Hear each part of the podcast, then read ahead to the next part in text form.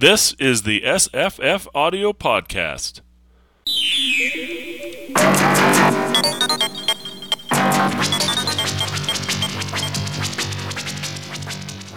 I'm Scott. I'm Jesse. I'm Tamahome. And I'm Allan with Infinivox. Hello, Allan. This is Hi. This Hello. has turned into an annual visit from Allan Kaster to uh, commemorate the release of his the year's top ten tales of science fiction, and uh, this year is year number three. How's it going with this collection? Uh, it, it's uh, it's a wonderful collection. It's it's uh, for us. It's been it's been very successful. Oh, good. That's excellent news because, yeah, I look forward to this every single year. yeah Thank you. You bet. You bet. So, uh, have have we all listened to all these stories, guys? We should have. Uh, I, I think I got through most of uh, most of them, or at least got into most of them. Uh huh. Um, some of them are blending together. Uh, the, I think listening to them back to back is probably not the best way to go. Yeah. Just- But there are some um, commonalities here and there. sure. yeah, a lot of singularity, a lot of singularity, sort of post singularity. Talking animals. Uh huh. I think I think it's because it's all Mars and emperors. Mm-hmm. Yeah, exactly. Right.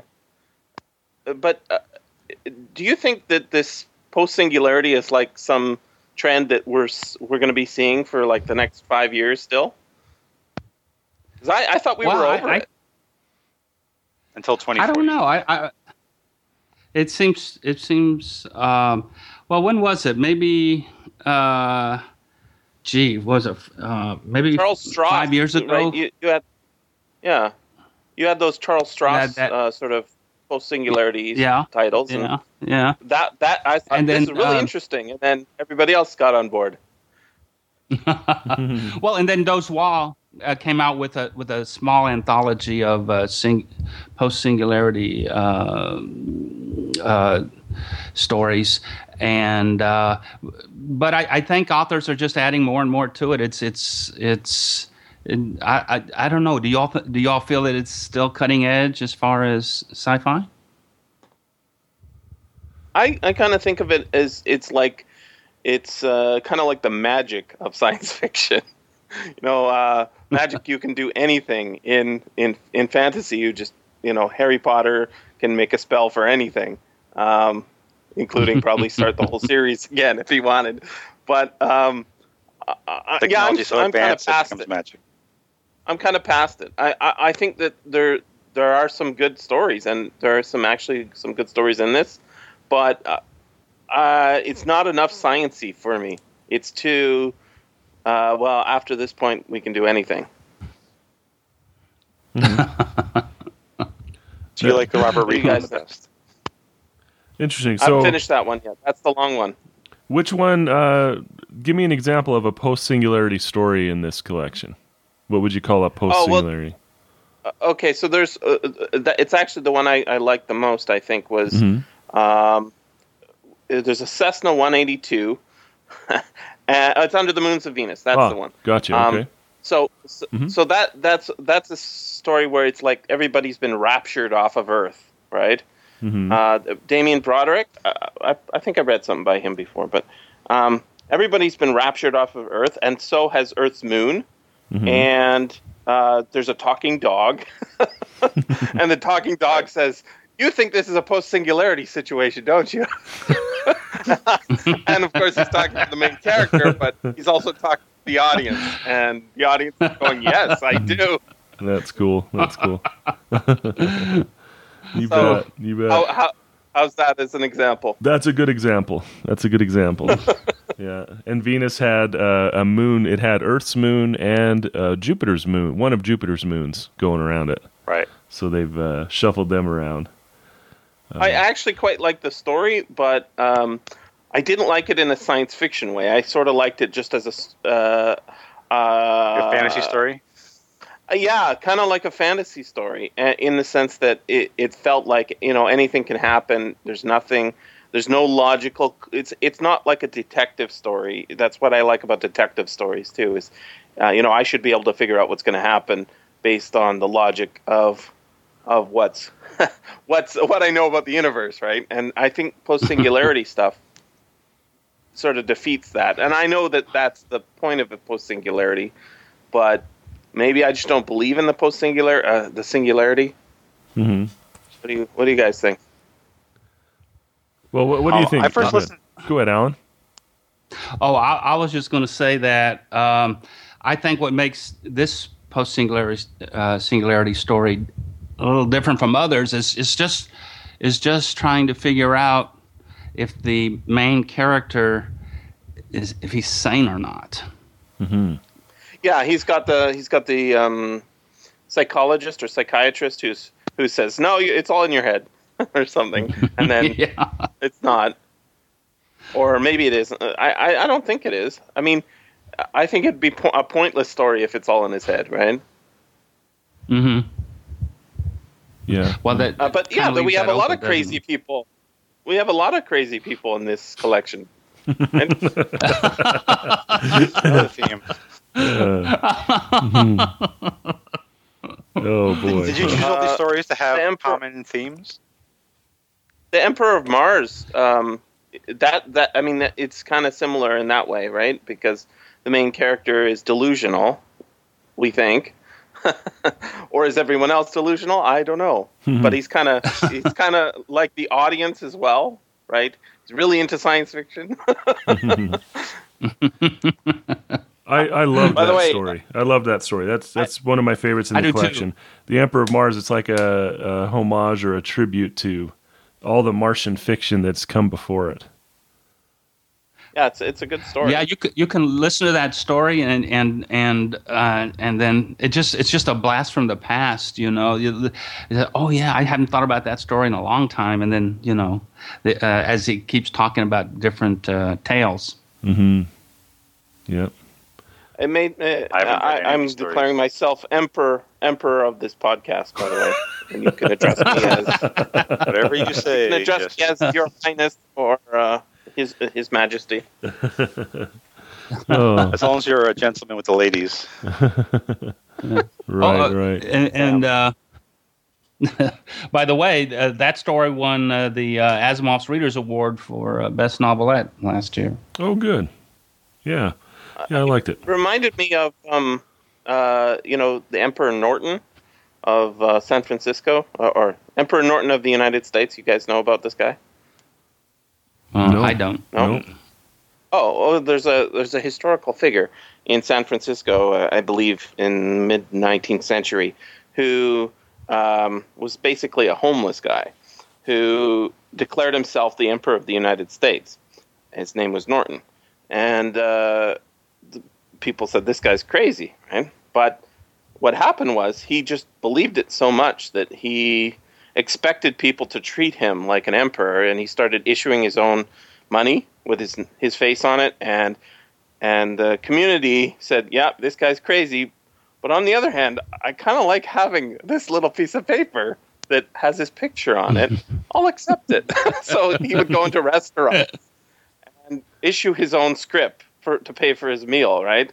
And they would accept it, and he became sort of like a a, a tourist. Uh, a tourist interest piece, you know. Oh, there's the Emperor Norton. Look at him walking down the street, and he's wearing his, you know, imperial uh, hat and coat, and and he, you know, he he believes himself to be the just like our character in Emperor of Mars. He believes himself to be the emperor of of his his place, but that he is chosen not to, um, you know, rule over the land with an iron fist.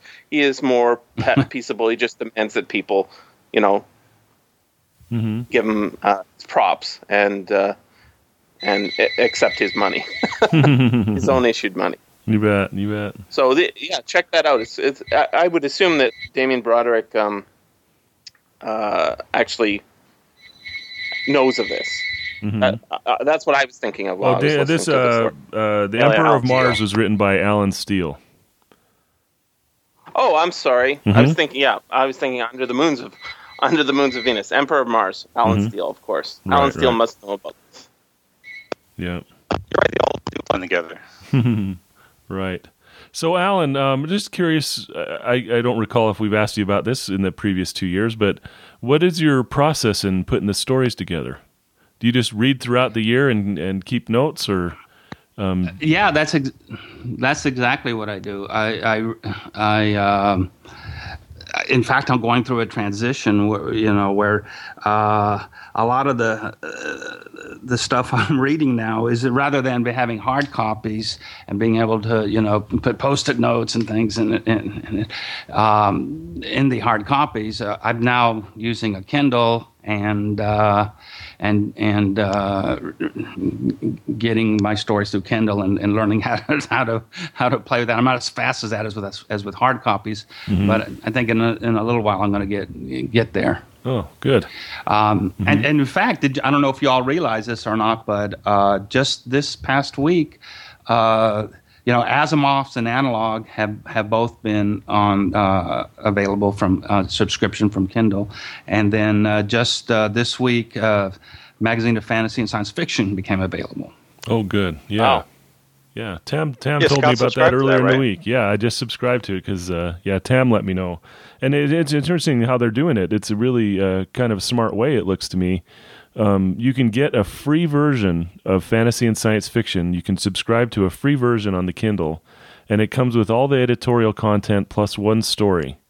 Or you can pay um, twelve dollars a year is all, and get the Wow, the whole that's copies. Yeah, it's fantastic. That's so a they're great uh, deal. they're publishing six issues a year now. I think. Now, is there advertising in in there? Because that that would be the way I would do it. it you know, to Mhm. I mean, the, Yeah, the, yeah. the problem is distribution. Their distribution is not very good. Um, and if you're if you're subscribed to it, you're you're. I, I hear that that's you know ebook uh, ebooks with ads is probably going to be more more more common. Have Mhm. you have you seen it? Is there is there ads uh, you know in the middle of a page? Uh, there, well, uh, th- I believe there are in, in analog and Asimov's, but I, I can't remember with uh, fantasy and science fiction. In fact, I'm flipping through my Kindle right now to see if that's the case. Mhm. Um, But like, Yeah, like 'cause for that- example, twelve dollars a, de- a year is a is a deal I would get. You know, that's um, you know just to have that on hand. I'd, I have I don't even have a Kindle, and I'm thinking, wow, I should get one just just because now I have something I could actually. You know, that's that's totally justified. I mean, the editorial content is terrific in in those magazines, Mhm. and the stories you can you can you know listen to. Uh, Alan say, check this story out, and I'll I can flip through my back issues and find it. Yeah. well, I, I'm glad to see it happen because um, uh, this is the magazine I first started reading way, way, way back when before I, before Asimov's, and even I, I read it even before Analog.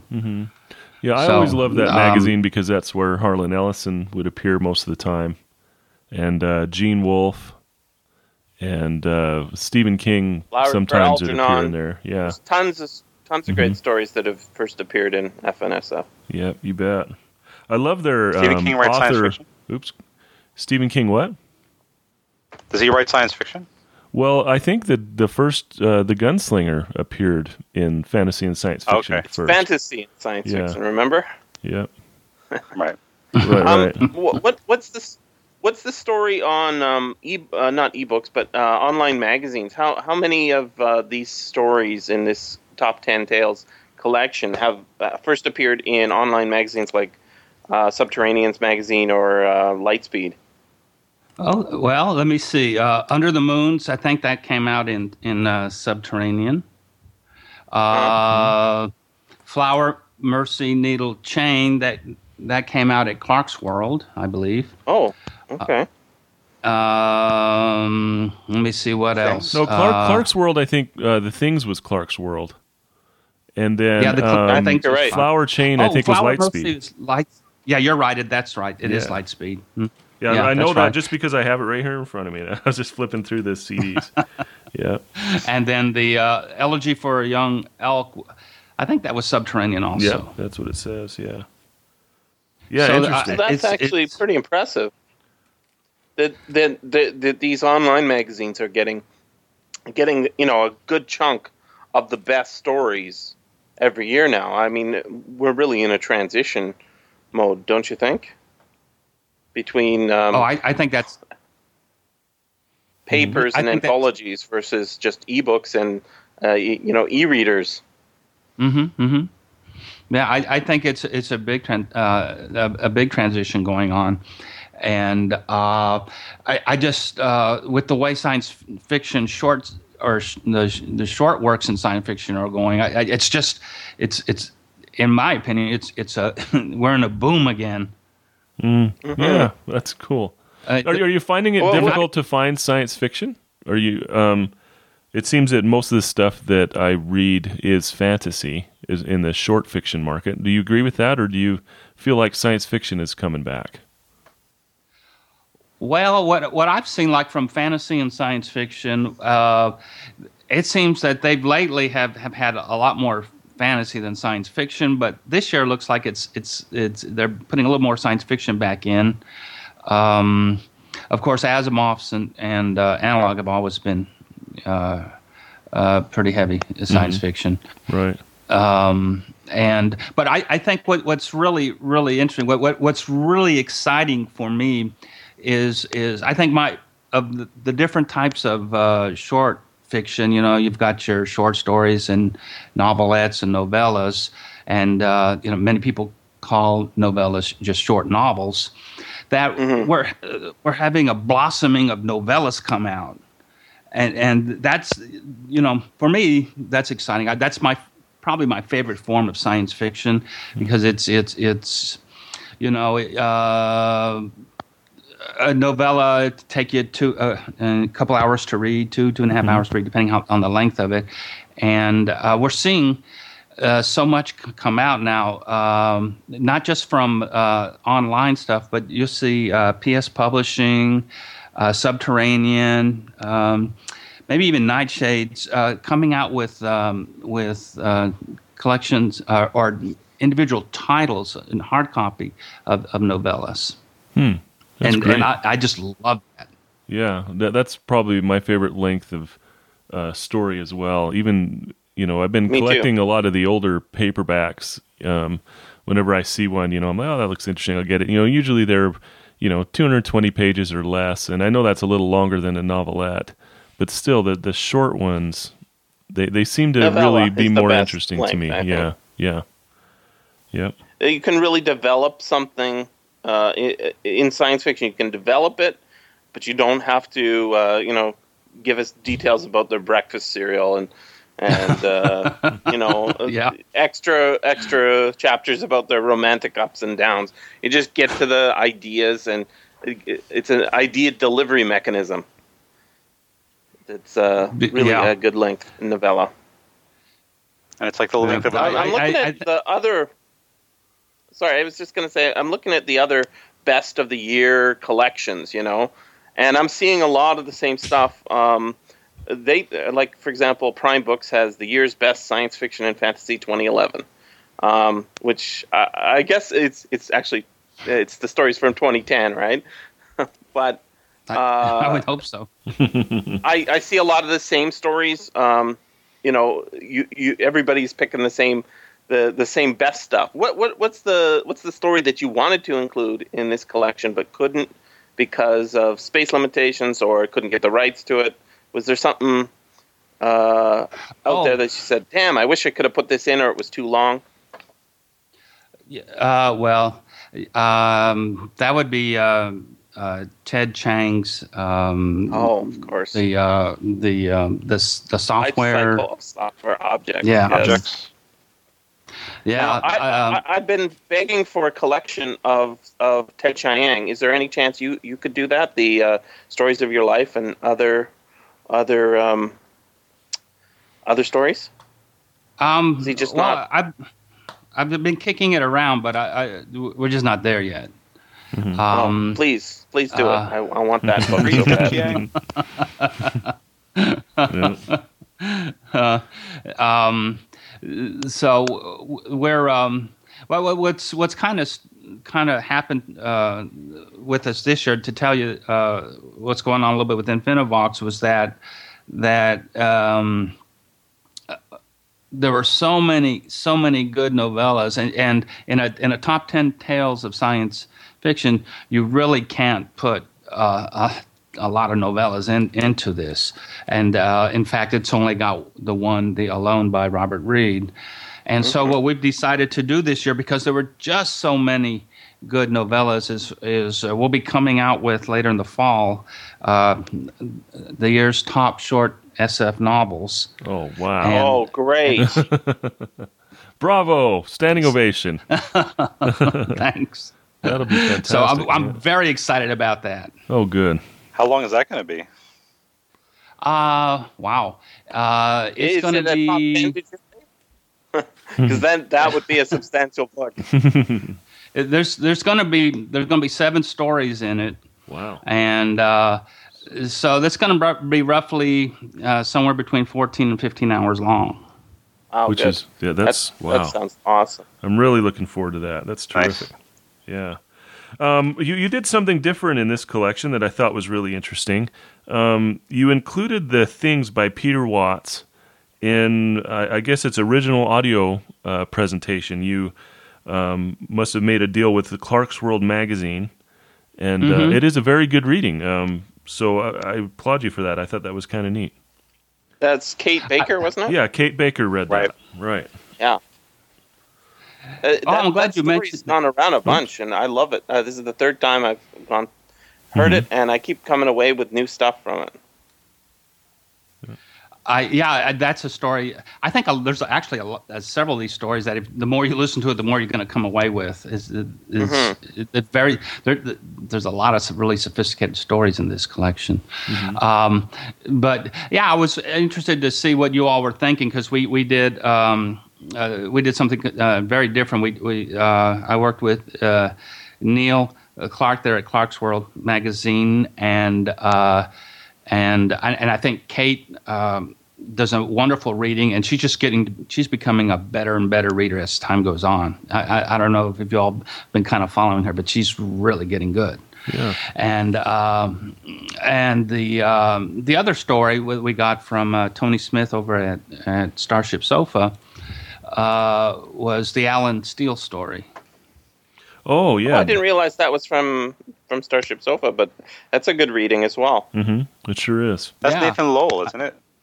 Yes. Yes. Oh, that explains it. Yeah, I get it. Yeah, because I was wondering where Nathan Lowell came from, and because I, I love I love his uh, his book series. As Tama was joking before the podcast started that he ex- kept expecting the characters to start making coffee because Nathan Lowell, his first book is is full of coffee making. but uh, yeah, he's a really good Best reader, and scene I've ever read. and he's a writer too. He's a novelist. Yeah, isn't uh, Kate Baker as well? Yeah, I think she's a I think writer. she is. I isn't think she writes short stories. Yeah. Well, that's neat. Um, yeah, that, that actually the sound quality on that one is is absolutely terrific. Uh, Kate Baker's, I noticed there was it was a I, I it was a little bit noisy. I don't know uh, if that's the. Uh, I guess that's just compared to the all the other ones where it's crystal clear quality. There's a little bit of noise in the in the recording, uh, but it's still a good reading.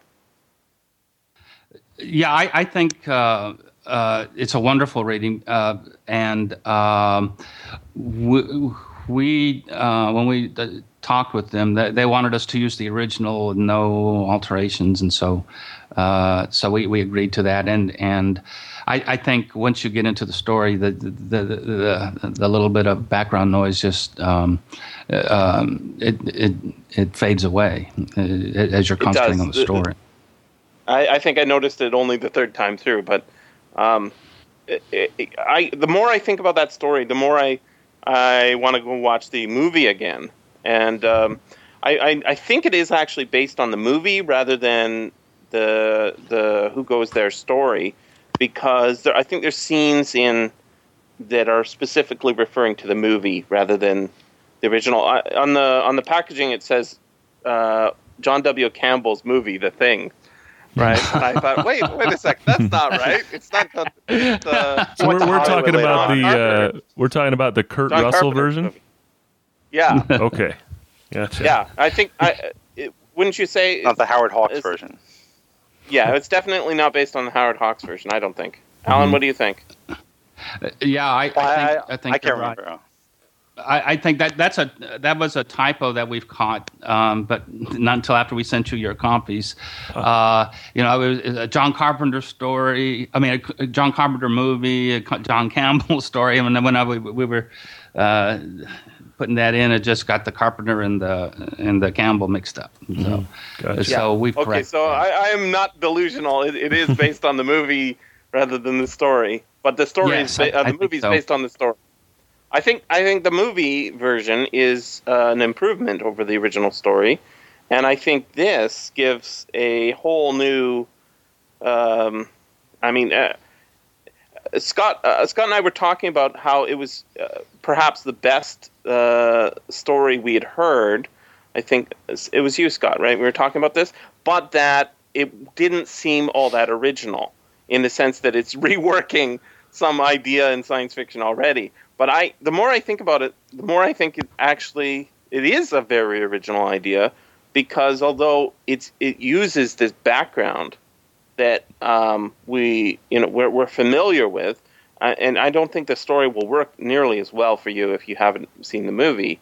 I think that that dependence is is just like the same kind of dependence you see in the Emperor the Emperor of Mars, right? You have to know a little bit about um, science fiction uh, uh, set on Mars to really appreciate what's going. You know who Eric John Stark is and uh, and and all the references that are in that story. I think I think the, the the criticism that it's not as original, therefore it's it's lesser, is not actually all that good because that's what we're getting. We're getting uh, a lot of this, um, you know, back backstory we need to know to understand and appreciate what we've got. What do you think of that argument, Scott? Well, no, I don't disagree. Um, when I went through it the first time, it, it was more. I, I, I guess probably I had expectations that were probably not reasonable expectations for me to have, and it was from other things that I've read. I'm sure you know through the years, where okay, now we're telling this story from the monster's point of view. What I expect is that I'm they're going to create empathy for the bad guy, right? They So- did, and Uh-huh. then they subvert it. Or he subverts it. Yeah. So I think while while reading it, I was like, ah, you know, this is you know this is interesting, um, but I wasn't blown away by it. But Oh, um, the stinger! Come on, the stinger ending is it's it, it works for me every time. every time I, I, I say, "Oh my God, I've just been sympathizing with this horrible monster." yeah, Well, well, you, you you read it in print though, right, Scott? I think if you listen to the audio version, Kate will give you more uh, Uh-huh. sympathy somehow. I did. I listened. I went. I was half and half on that one. Um, okay. yeah, because I, I did it like Kate Baker's reading. Uh huh.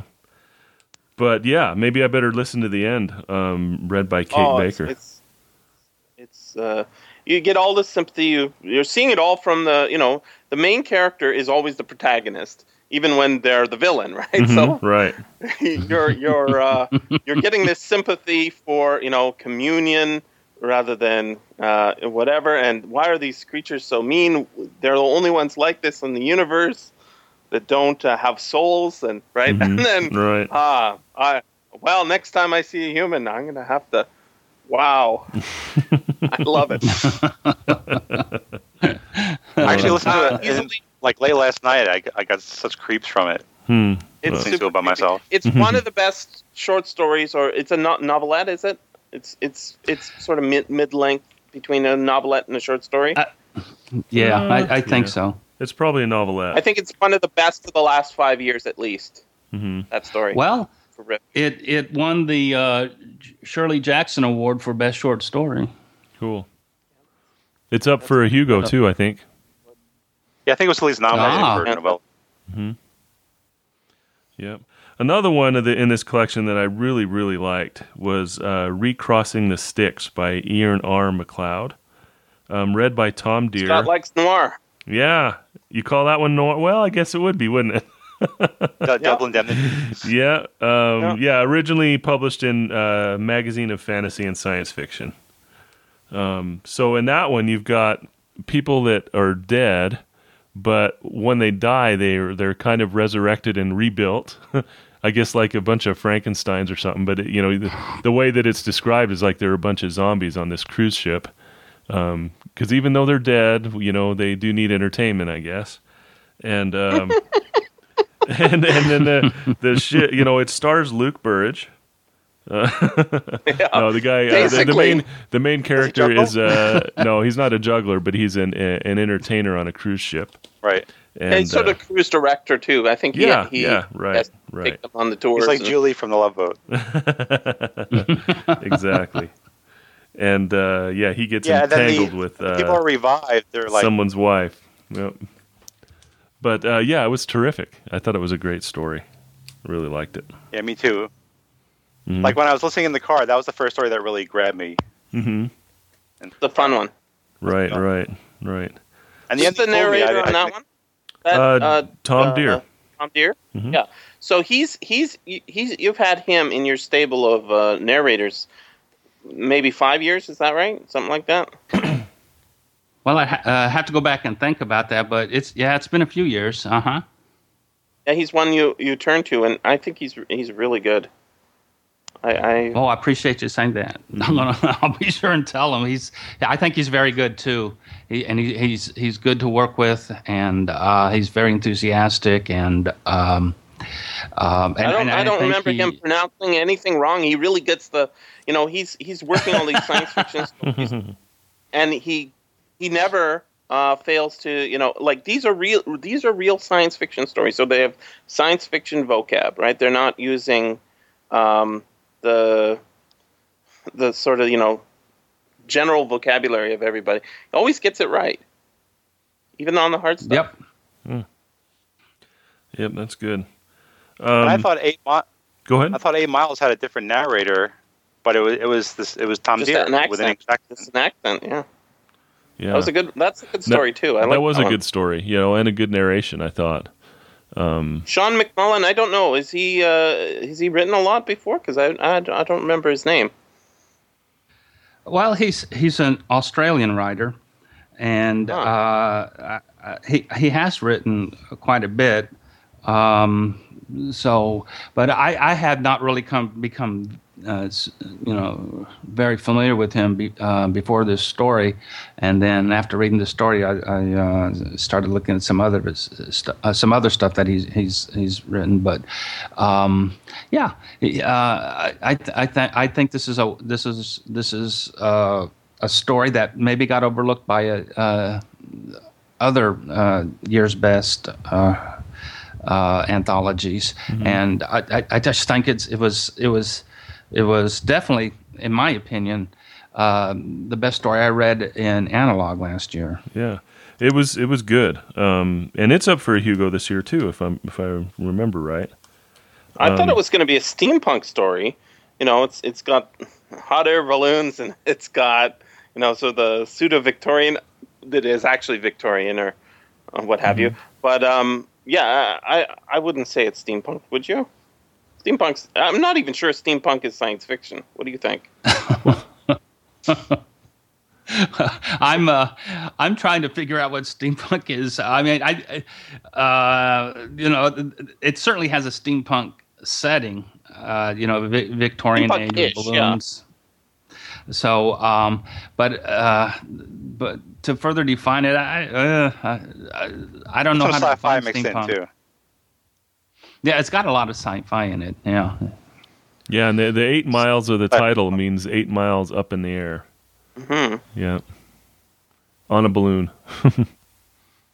Uh, what, what's who? Who did the cover for your uh, collection? Because I was trying to figure out if if uh, this um, this person on the cover was from one of the stories, but I have a feeling that it's it's uh, it's not. Is is this from one of the stories?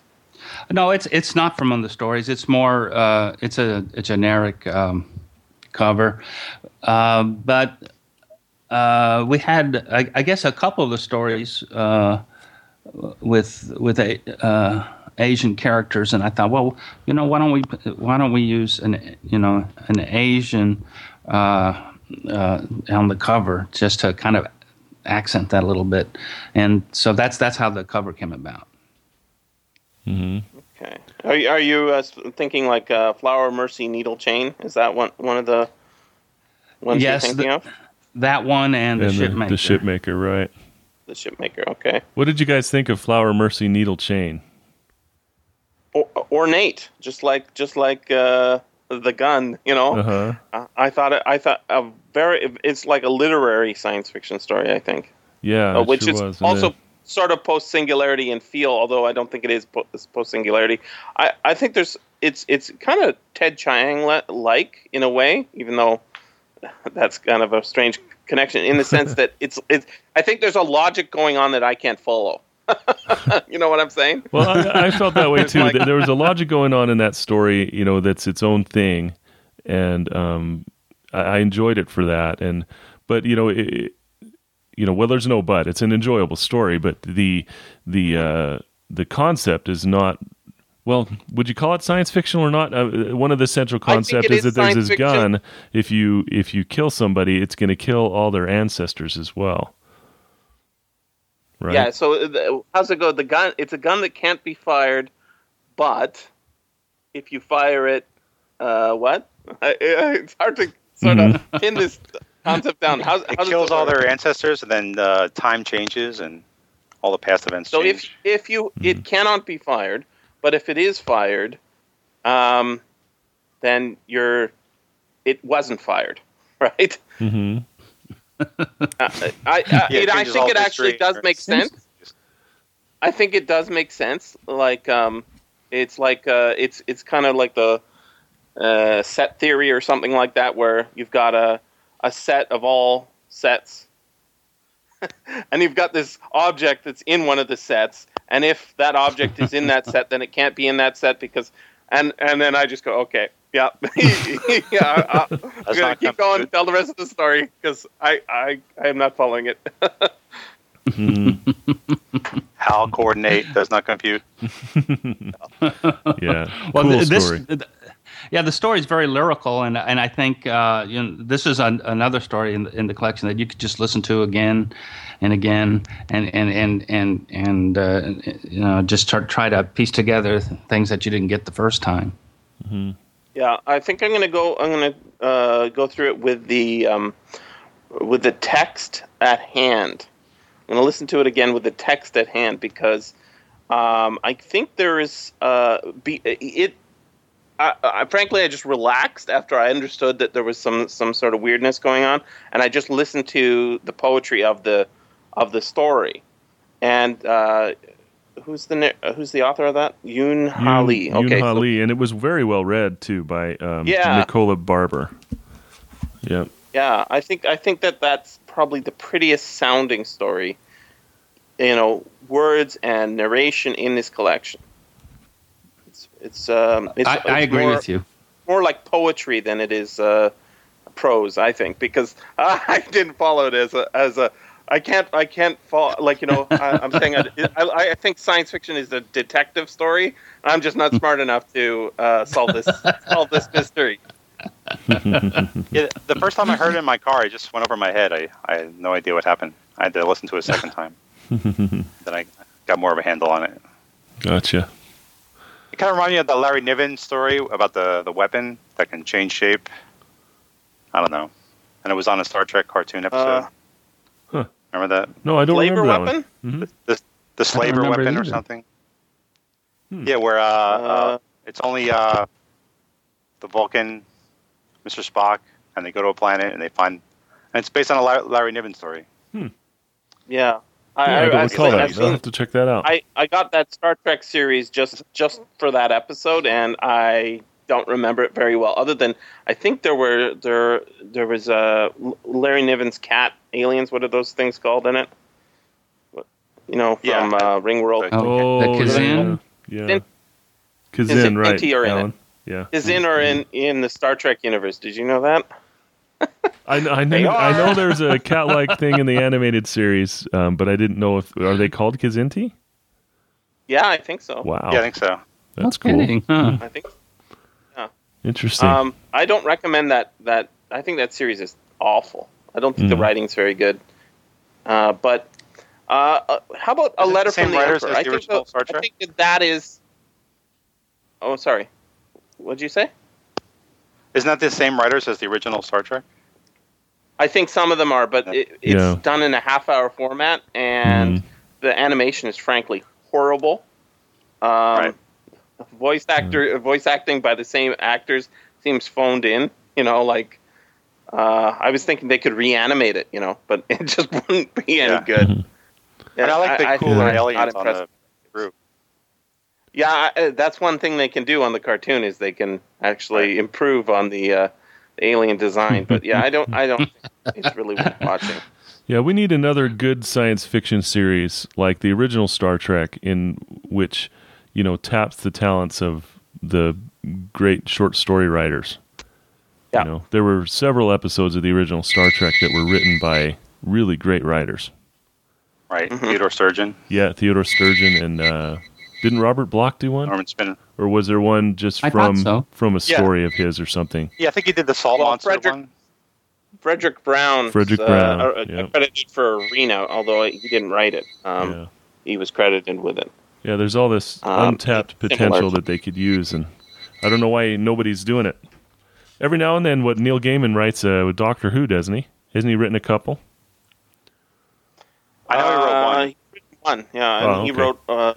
I think. I think Babylon Five uh, was our last best. Yeah, he did a Babylon 5. That's right. That's right. my Gaiman little- wrote of Babylon Five. That's right. Yep. Um, I, I want to talk about a letter for the emperor. That's the first story in the collection. Um, now, Steve Rasnic Tem, I have read before, but don't remember anything uh, about Steve Rasnic Tem other than I've read him before. Uh, but I like this story. Um, one of the things that uh, it kind of left me unsatisfied, though. I liked it, but I was kind of unsatisfied. And the, the unsatisfied part was um, it, it felt like it didn't even need to have a science fiction setting, um, except except for all the mind wiping stuff, which I think is possible. I thought it could have been like uh, it could have been done as a uh, fantasy story, and that could have been magic, right? So in that way, it felt a little bit like a post singularity. But the writing, especially, you know, uh, if I've read a lot of stories like this before, with really fantastic writing and an emotional stinger at the end that isn't uh, like the things. um, different emotional stinger. Two, Um, two stories with stingers. Yeah, a different kind of stinger. but uh, I, I I think I think that um, th- this is actually very similar to the story Scott you wrote. I think. What do you think? Uh, the uh, Scott wrote a story called Adrift, which we were actually just talking about yesterday, um, and uh, I think that it it works on the emotional level, and it doesn't um, work on the uh, detective level. You know, it's set in a in a science fiction setting, but it works on the the um, it, it, it it's it, it hits the emotional buttons, but it doesn't hit the intellectual buttons. hmm What, what do you think, uh, Alan? Is this uh, is this uh, that kind of thing? I think so. I, I think uh, the, probably of uh, for me anyway, it's the uh, um, it's the the most uh, it's the story that has, I guess that plays with your emotions more than any other stories, in, in my opinion. At least for me, it, that's the way it worked. Yeah, that's how Um, I felt. Well, but, um, but I, I, I just love the, the, the idea how, how even when in the future bureaucracy doesn't end, it That's just very keeps believable. going. very well thought through. Very well thought through. Like nobody knows if the emperor is still alive or if he, if there is even uh, an empire anymore. But there's it, it's kind of like there's this internet between planets, and uh, you can't tell whether some information that's some of the billions of bits of information coming in is. Uh, is ex- exactly going to the right email address, sort of thing, right? Because everything's always changing, hmm and nobody nobody's memory is is. Uh, I mean, there's there are a lot of intellectual um, uh, points, but that's not where the story derives its power, and that's what I mean about your story, Scott. Mhm. It's got all these intellectual points that are in the story, but the the plot itself is not resolved in it, not uh, about the intellectual. It's about the characters and the the payoff uh, in in a character way. So everybody in the story gets their payoff in the sense that they get closure or satisfaction, and um, and I I can appreciate it, but it's like that's not my top tier. My top tier is like a Ted Chiang payoff, you know, where it's it's all intellectual stimulation rather than emotional. Where, yeah, it's all it's all tied into the um, science going on is all Exactly. wrapped into the characters. Yeah, so the science that's uh, or the um, the the the stuff that's going on in this story is is very effective. hmm Um, yeah, okay, I probably said enough about this story. Time for Tama to talk for a while. What do you, what do you got? Um, well, I, I wasn't really into this story. I, I guess I didn't get a handle on the uh, the world itself. So hmm th- Well, I think this one would be- nobody had a handle on the world. Right. Nobody knows what's going on in that world. So, Tam, what was uh, your favorite story in the collection? Um, well, I, I really liked um, Recrossing the Styx and Eight Miles. Uh huh. I liked Elegy for a Young Elk. Maybe I'm because talking- I read that's that an first, interesting and one. Yeah. That, that's a post singularity one too. Mm-hmm. Like the main guy is a stayer; he doesn't uh, upload his mind. hmm But then the uh, people that are uploaded need need him to re- retrieve something called the spark from the city. Uh huh. It's almost like a, a comic book with a lot of uh, visuals. But I, I can understand if you listen to it in audio, you might miss like a term here and there and get confused. Uh-huh. It's a, it felt But, a little I bit really like like Dan, one. uh, Dan Simmons' story to me. Wow, that's a good connection. I didn't make that connection, but you're absolutely right. Yeah. It's sort of similar writing style, hmm maybe a similar. Focus. Yeah, he makes up a lot of concepts and puts a word on them, and it, it moves really fast. Yeah. Mm-hmm. I haven't finished that one yet, so no spoilers. Yeah. Um, yeah. I don't know if, if you guys both um, got this far in the collection, but Alone by Robert Reed, um, I'm halfway through Started it, and I'm absolutely fascinated by it. I think it's excellent. you know, I, I, don't have the great book. payoff yet. I'm, I'm halfway through. I have to listen to the last disc, but that's the novella that's included. Um, So something something very different happens at the end. Okay, I can't That's wait. awesome. Oh, Um, good. But yeah, Good. f- a fascinating. You know, just the opening of the story. This this thing is traveling around on the top of this um, world-sized starship, and its job is just to cruise around and see if there's anything wrong. But it does it forever and ever and ever. Um, what a, a fascinating concept. I think I like that part the best. Yeah. Alan, you Without you are for a big fan of Robert Reed. I, I know because you've done stuff in his in the past. Um, and he puts out a ton of stuff. How did you choose this story? Is this the only big story he did this year? Because I can't. He's always in Oh. Analog and Asimov's, isn't he? yeah, no, this is not the only big story he did. Uh, in my opinion, I think he had three really big stories, all novellas. Um, he, he had uh, this story, which came out in uh, the science fiction book club book, uh, um, Godlike Machines, Oh, nice. uh, which was which great. was edited by Strahan. Great. It, yeah, Troika was in that book too. By uh, uh, Uh, Alastair Alastair Reynolds. Reynolds, right? Which I still have not Yeah. read, but I'm going to. So, uh, so, so he had that, and then, uh, and then he had uh, history of terraforming, uh, which is an awesome, just awesome, awesome, and that's going to be uh, we're we're including that novella in in our Oh, uh, cool. year's top short SF That's great. um, mm-hmm. novels. And then um, then he had another one, Dead Man's Run, which yeah, oh, you know, it was tough to pick two out of the three. that were all so really really good. Sounds like it's time for a Robert Reed collection.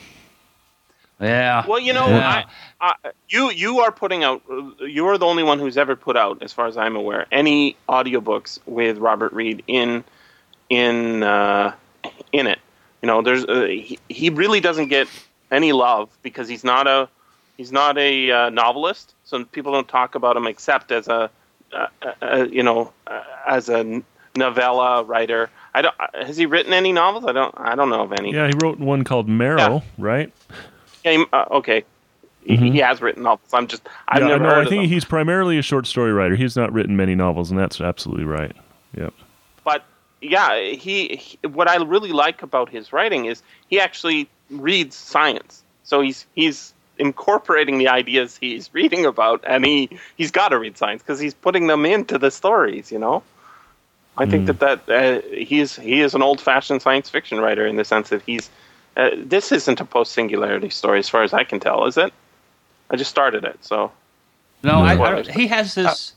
He, he has this series of stories, uh, which from Marrow, uh, I call them the, the, the Marrow universe, but they all happen on this this what's called the Great, what he calls the Great Ship, which is a planet-sized uh, uh, ship that. Um, that hasn't been fully explored, and and wealthy people pay lots of money to ride on it, and and uh, it's it's and it it's it's he's just had so many wonderful stories uh, in this universe. It's it's it's is right now it's it's probably my favorite uh, uh, ongoing series, but I don't know if a lot of people know about it because I guess it's got one or two novels in this, or maybe just one novel in the series. Uh, I don't remember, and so um, you're right. I don't think he gets the uh, the respect he, he's due.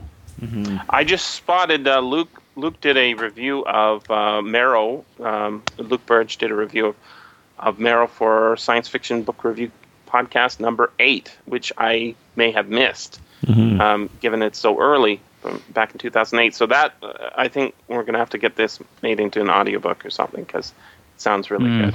Great, great. Mhm. Yep. It's, uh, he Maybe they said- could put together like three of his novellas and publish it as a novel, and then people can see it that way. Yeah, It- I, I think that's. I like that idea because I think you know, isn't that like what uh, Asimov did with his out- Foundation Mhm. stories Yeah, at the sure. way at the Bradbury. beginning? And, hmm Bradbury, uh, Illustrated Man, and uh, Martian Chronicles, all that. Fix up. uh, That's fantastic. Yeah. Yeah, well, um, we really appreciate you coming, Alan, and I wanted to mention as well. Um, you sent in between between uh, top ten tales of science fiction two and top ten tales of science fiction three, which we now have and just came out. Um, between those two, you uh, published something called Starship Vectors, and I want to make sure we mention that too. It's also for sale. Um, it's got Thank- Stephen Baxter, Elizabeth Bear, Charles Coleman Finlay, uh, Sarah Monette, Gwyneth Jones, Nancy Kress, and uh, another Robert Reed called The Remoras, also from the Marrow series. Oh, Yeah. that sounds. That sounds. Uh, did you send me that? No, we have it. Yep, we do have it. Uh, Mm, Alan sent it in. good. yeah. um, yum yum. Uh, it looks like SF Signal gave that a four out of five stars Fantastic. on their review. Mhm. That's uh, looking very good. They liked all of them except for the Tomb Wife. It looks like, but everything else is getting five stars. Hmm. Uh huh. Oh, Very cool. Remora's only got four stars. Uh, but I think this is a good-looking collection. Who, who's uh, narrating in this? uh, Nicola Barber and Tom Dheere. Hmm. Oh, good, Yep. good. So yeah, I'm really looking forward to that novellas collection as well.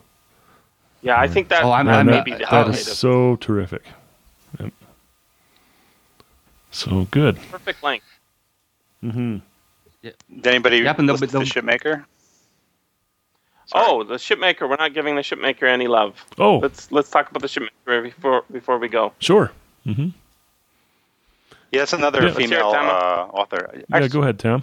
actually, she looks Asian in the. Is she like Asian? She looks Asian in the picture, but she has like a French sounding name. You're talking Uh, about the author Aliette de Bodard. Right. Right. Yeah, I, I think. Uh, Yeah, I think if you go, hmm, where did I hear? I think she's uh, uh, her her mother is Vietnamese and and her father's French. I think. oh, okay. Yeah, there's a So character in she's- her that's uh, Viet or something. So yeah, that makes sense. Mm-hmm. Mm-hmm. Yeah. So yeah. this is this is sort of inspired, I would say, by um, you know, the ship who sang. What do you think? I haven't read that. well, Um, No, go ahead. no, I was just thinking. I, I, I don't know. I, I, I, you know, I haven't read that story, uh, the ship Oh. you sang, and you know, I, you've told me to read it before, but I, I still haven't read it. But the ship So you only sang, the ship you McCaffrey sang I is like. about someone who who died, who is now a, a ship, right? No, it's, the ship who sang is is a short story by uh, Anne McCaffrey that is Mhm. a, is the only Anne McCaffrey I've read that I really liked, and that that is basically um, mutant children, children who don't look normal, are put into uh, ships, and they become the ship. Their whole body is an extension of the ship, and they go off and fly off into the universe uh, and fall in love with their um, their crew, and that's the story. Gotcha. basically. Okay. And I think that that's sort of the first. Uh, if if she's not the first to write about it, she's sort of the one to have really nailed it down. I, I would say, Alan, back me up here. well, it's been a long, long time since I read uh, Anne that is an old story. It's from the Mhm. '60s or something, I think. Yeah, yeah. So, but I, yeah, I don't, I don't remember ever reading about living uh, starships before that. So, No, I so think she may have been the first. Well, in the in the in the shipmaker, the the image that is left in my mind is the birth of this sentient mind. Um, that that's really what the story was for me. I mean, a vivid description of this um, birth, and and as I understood it, the you know uh, she's not giving birth to to a human; she's giving birth to this sentient mind who is part flesh and part electronic, and then that's going to be put into a ship. Correct? Isn't Yeah. that right? if I got Yeah, that correctly. That's Okay, so but then, right. Yeah, so I mean, it was a story of those characters around which you know one of them was pregnant with this sentient mind. So I guess uh, I'm just saying it didn't it didn't remind me, even though I haven't read that Anne McCaffrey story. You've described it to me before, but that didn't come into my head. I guess maybe the concept should have. From uh, Magazine of Fantasy and Science Fiction, April 1961, included in Wow. the seventh annual Year's Best SF. Seventh annual. 1962. Um, well, I was going to relate the shipmaker to Octavia Butler. Like, she has a story called Bloodchild, where like uh, aliens and humans Yeah. mate. Yeah, that's. and then uh, that's she has some other. Yeah. uh, trilogy where aliens and humans uh, mate. Uh huh. So it kind of reminded me of that. Like, it's a very uh, female story with a lesbian character. Child is really freaky. And, and Yeah, and and 2000X Good dramatized that too. Yeah, yeah, Yeah. That's right. that's a really good Nelson's, connection. uh, That is. Uh, Yeah. Hey, let, let me ask you, uh, you all, um, when you all listen to to uh, an anthology, uh, how do you how do you approach it? Do you do you just listen to the stories in order, or do you go to listen to uh, uh, new authors that you maybe haven't read uh, or heard before, or you go to the familiar authors first? How, how do you all choose uh, or listen to audio uh, well, anthologies? Well, for me, there's two things. If first of all, if there's somebody there that you know I'm just absolutely love, like Ted Chiang, I, I would go to that one first, uh, no question. Me too. Um, and the second thing is, um, other than preparing for a podcast like this, I I don't normally listen to story after story after story. I would listen to yeah, one. neither do I. Yeah, I would listen to one, and then maybe a few days later, I would listen to another one. Um, you know, so that that's kind of how I would do it. But nor I would listen to them in order. If there wasn't some standout story that I just couldn't wait to get to, I would start at the beginning and go through. My my understanding of the way anthologies are usually constructed is the the first story is supposed to be the best story, and the last story is supposed to be the best story, and everything in the middle is sort of a jumble, right? Mhm. It's it's just um, that's they say we got to intrigue them, and then we also got to at the end we got to say make them buy the next book, right? So they put the strongest stuff at the beginning and the end, and then the stuff in the middle is is not so hot. Um, But I uh, I find that if that's the structure that most uh, editors are using, I disagree with a lot of the editors' uh, choices because often I find a great story in the middle. So yeah, I, I pick by author normally, and uh, you know that's how I pick the anthology too. Is I, I'm looking at the the collection, and if it if it doesn't have the person on the cover, I check the the table of contents, and if it's got an author who I love, that's much more likely to be purchased than a collection of no names. You know, people I've never Mhm. heard of. Um, Mhm. So there there is a draw, right? If it's got a Philip K. Dick story in it, okay, probably have to get that, right? and uh, uh, I, I was I was wondering, Alan, is there any chance of you doing a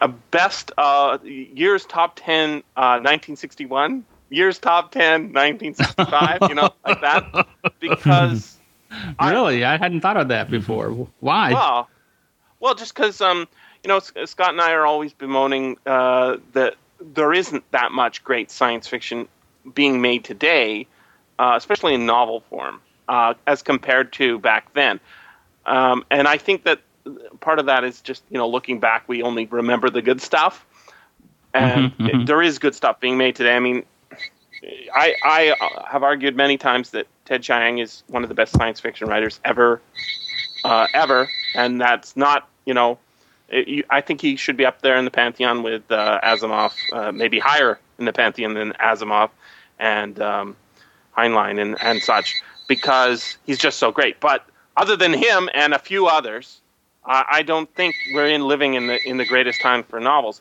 But I know that there is so much to pick from in the old. Is there is it possible to do older older collections?